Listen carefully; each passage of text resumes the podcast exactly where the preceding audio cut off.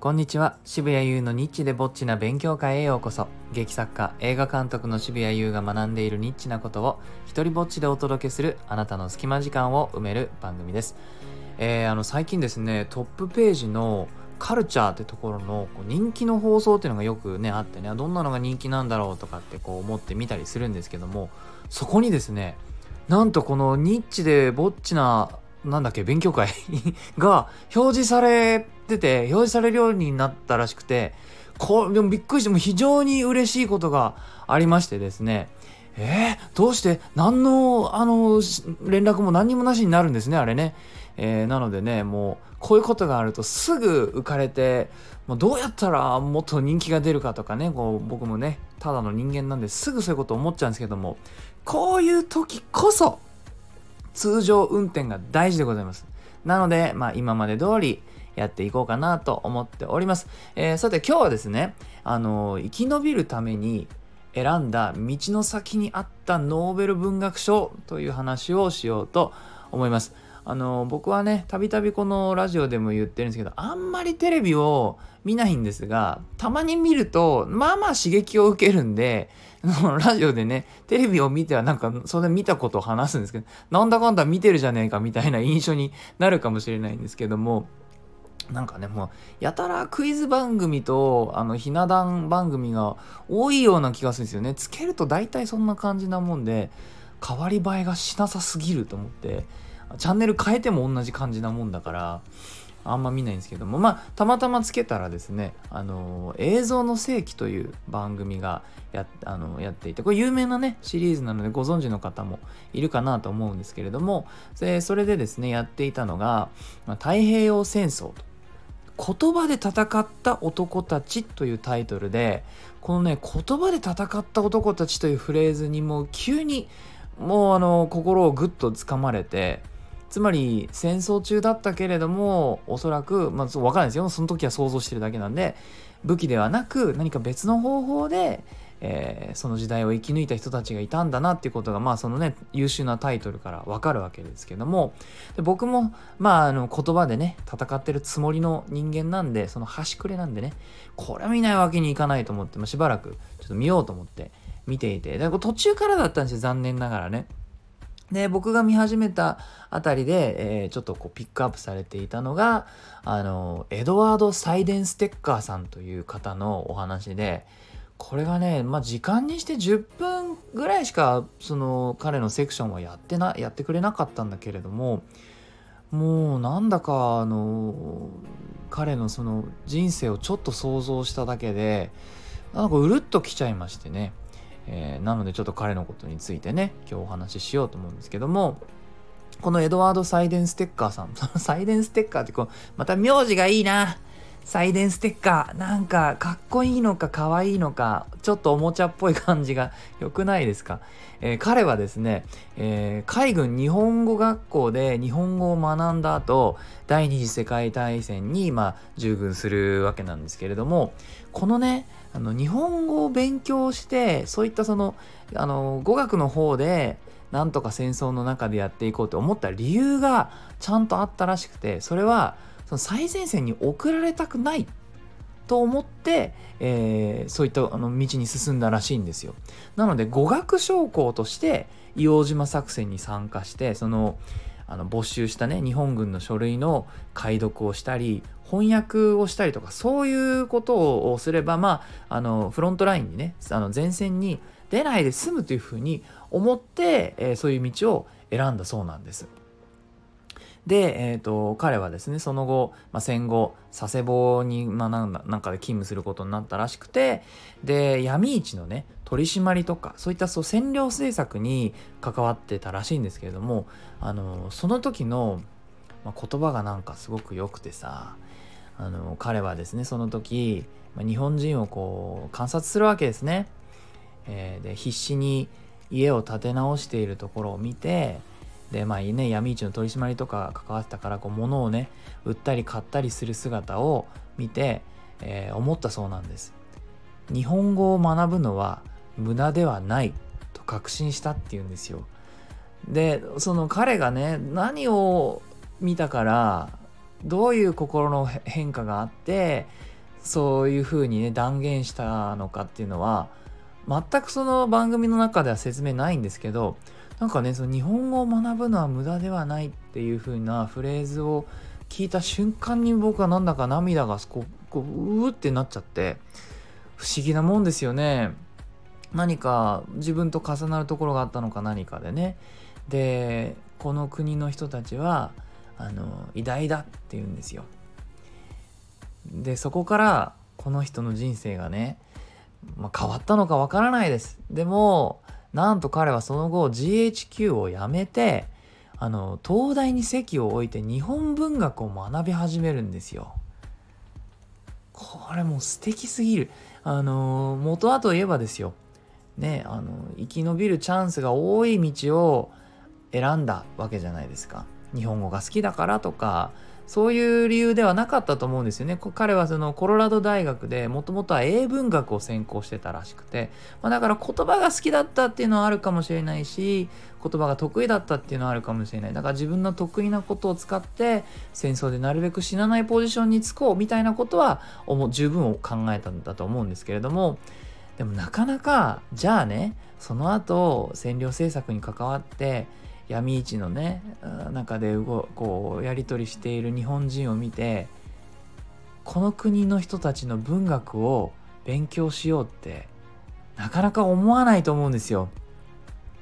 何かものすごく大きく心が動かないとそうはならないと思うんですね。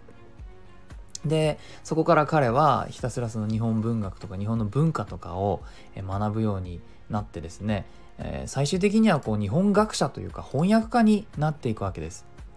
であのその番組の途中でねあの NHK の文化番組に出ているこう短いクリップみたいなのがあってそこで何の話すんのかなと思ったら文学の話じゃなくて何の番組だかもちょっとよくわからないですけどもその日本の鐘の音について話してる短いクリップなんですよ。それがまたね、ま、いいこと言うんだよ。えー、ちょっと読みますね。鐘の音を聞くと夜であってほしいと思うと。東洋の鐘の音は悲しいとは言わないまでも寂しいと感じるっていうことを言っててそのなんていうもうなんか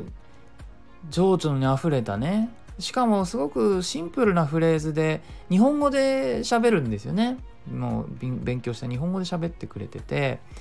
でこの音に感情をあのくっつけて話すっていうのは実はとても日本的なことなんですよ。日本語ってあの世界的にも擬音語があの多い世界で多分一番っていうふうに言われてるんですけれども擬音語と擬態語がものすごく豊富でですね文学の中にも擬音語とか擬態語とかたくさん出てくるんですね。これ国が変わると例えば英語なんかだとあの擬音語って割と子供の子供がよく使う言葉だったりあるいはそのコミックのね端にその字で書かれてきたりそういう使われ方が多いんだけれども小説に擬音が出てくるのって結構少なくてそういった面で日本がとすごくユニークだっていうふうに言われてるんですね。でまあなんでかっていうとちゃんとこれも理由があってなんと日本人はですねあの音をあの言語脳の方で聞いてるんだそうです。つまり言葉として聞いてだからあのあのセミの鳴き声なんかもあれを文字に起こすことができるのはなんと言語脳で聞いてるからあれを文字に変えることができるんですよね。だからそれに近いことをもうこのサイレンステッカーさんは感じてくれていてその音に対してこれが悲しい、えー、っていうところではまではいかないけども寂しさを感じるっていうふうにね、えー、言ってると。で、まあ、だからすごく日本のその感性みたいなものをあのピックアップしたんだと思うんですよね。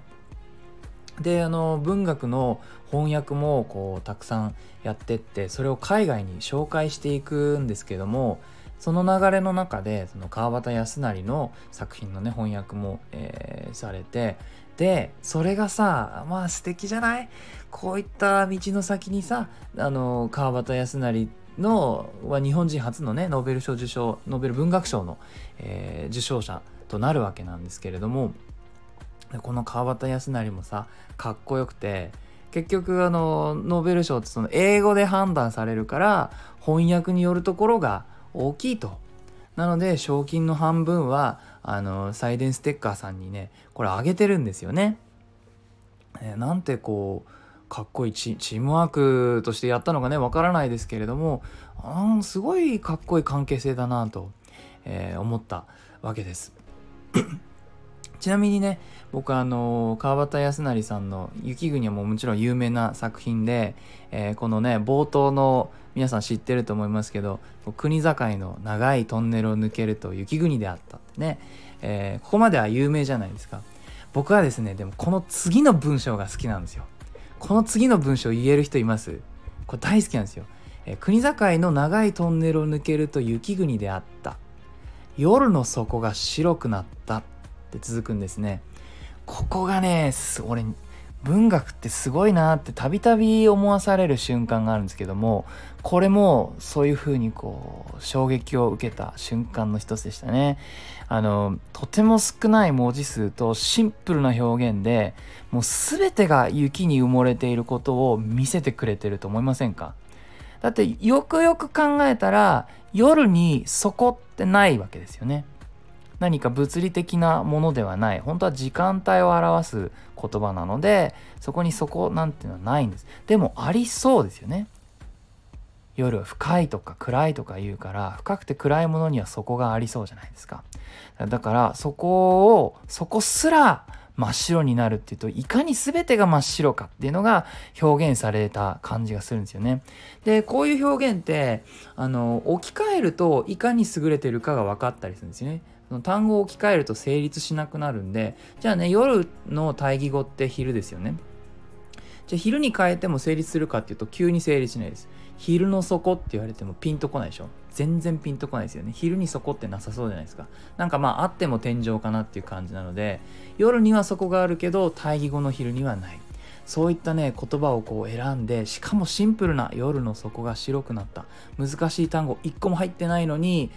これだけの短さであっという間にそこのしんとした感じと色と本当はね見えないはずのね色が見えて、えー、そこがね雪国であることっていうのをねあっという間に教えてくれる優れた文章だと思うんです。じゃあこれがねノーベル文学賞受賞した翻訳はどうなってんのかなと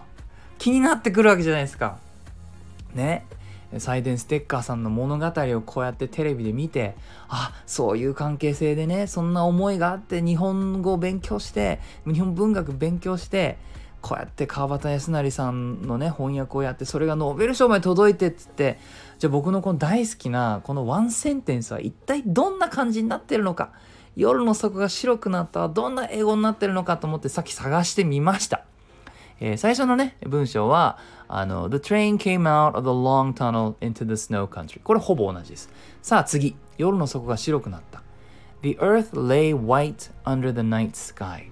えー、直訳すると、夜空の下で大地が白く横たわっていた。あ